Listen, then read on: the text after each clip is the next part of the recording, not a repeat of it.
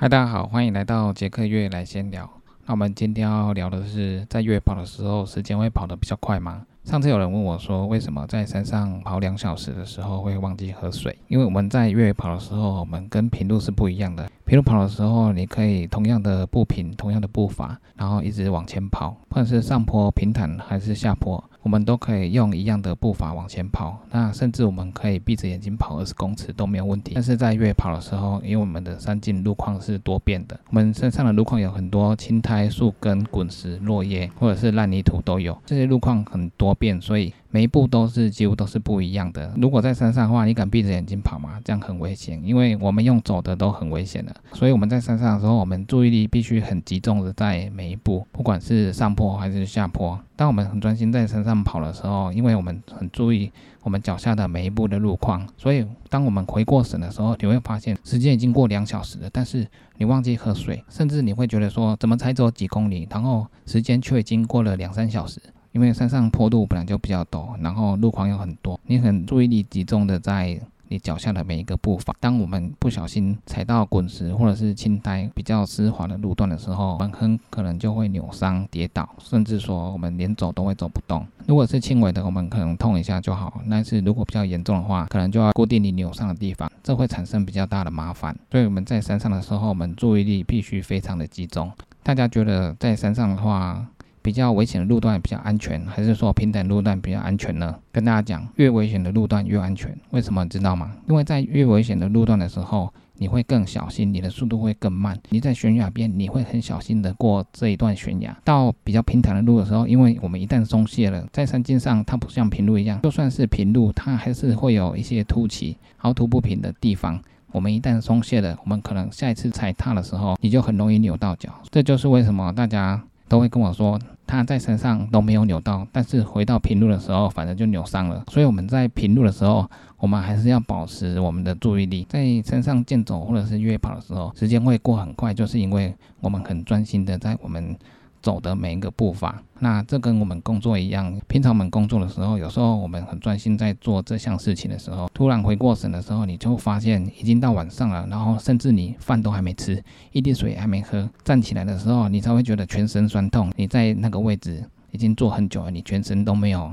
做一些不一样的伸展，所以我们在越转型的时候，时间会过得很快。那我们在上坡跟下坡的路段，我们要如何去踩到那些点？如果我们在上坡的时候，如果你的左脚前面是比较陡的地方，右边是比较平坦的地方。那我们一般都会踩比较平坦的地方，因为一样可以上得去。那我们一定会选择施力不要那么大，然后步伐不要那么大的平坦的右边上去。如果你选左边比较陡的地方上去，步伐会比较大，上去的力量会比较大，这样消耗很快，走没多久就累了。我们一样可以上得去，我们当然选比较轻松的那一边上去。像我之前去意大利 TDG 巨人之旅三百多 K 的赛事中，因为跑了三四天，所以身体很疲惫。那在疲惫的时候，你还是要不停的爬山，那时候你的身体自动会选择比较平坦的路段。越平坦的路段，你的施的力才不用那么大，才会比较轻松。我们如果上山的话，很少看到直线一直往上的山径，那大部分做的山径都是直直往上。直直往上的话，上山会比较平坦，虽然路可能比较长。如果一直线上山的话，上去会难度比较大，上去花费的体力比较大。一般我们不太可能一直直线一直上去，我们的步道都是直直的比较多，慢慢走上去就会到达山顶。在下坡的时候的踩踏点要如何去选择？这个需要靠经验的累积。因为很多踩踏点，它有可能是青苔、碎石，或者是树根，这些路况你要怎么去踩踏？这个就需要平常多爬山的经验去累积经验。如果脚下是石头的话，因为我们不知道石头是滚动还是固定的。如果是固定的，踩下去当然没问题。如果踩到会滚动的石头的话，你会打滑，然后甚至会扭伤，这是蛮危险的。如果看前面的路段是青苔的话，我们一定会走得很慢，因为你感觉它就很滑。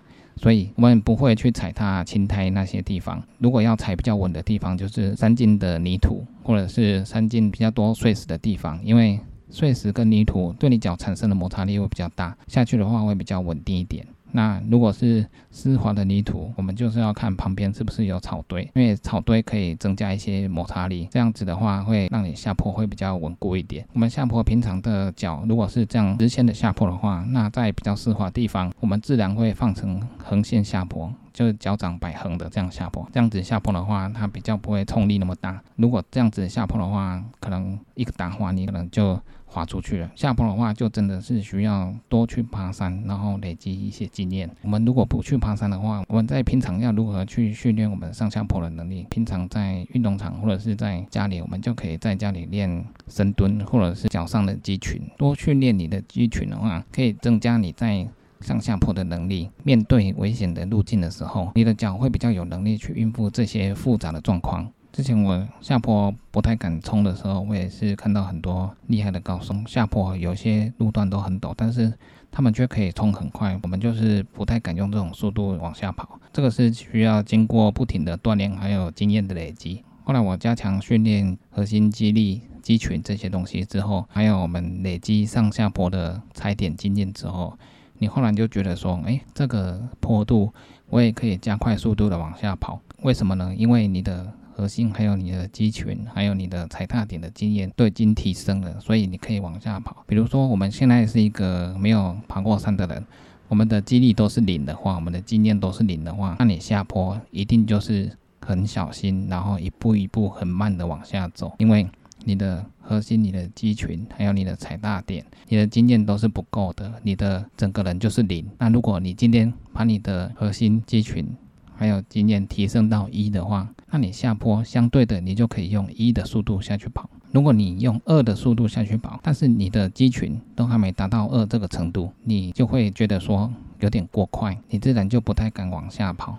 更不要说，如果你今天的速度要冲到三的话，这样子危险性很大。当你的核心肌群你训练到二的时候，你下坡的速度就会到二。这个数字只是我用数字让大家对。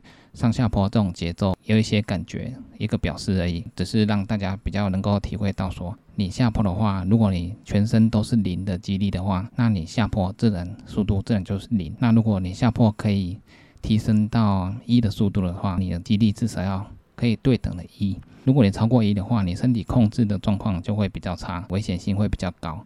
所以当你下坡的速度提升到三的时候，你的肌群相对的也是要。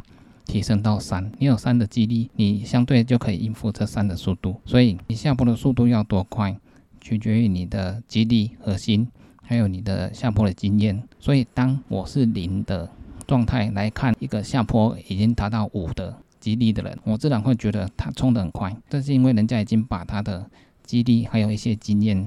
提升到五，所以他可以应付这个速度。所以我们就是要从平常不断的核心肌群去练习，然后练你脚上的力量、肌力，还有你踩大点的经验，来累积你的能力。有时候下坡就是敢跑跟不敢跑，你速度就会差很多。之前我在赛事的时候也看过很多选手，如果以数字来区分的话，两个选手上坡都是五。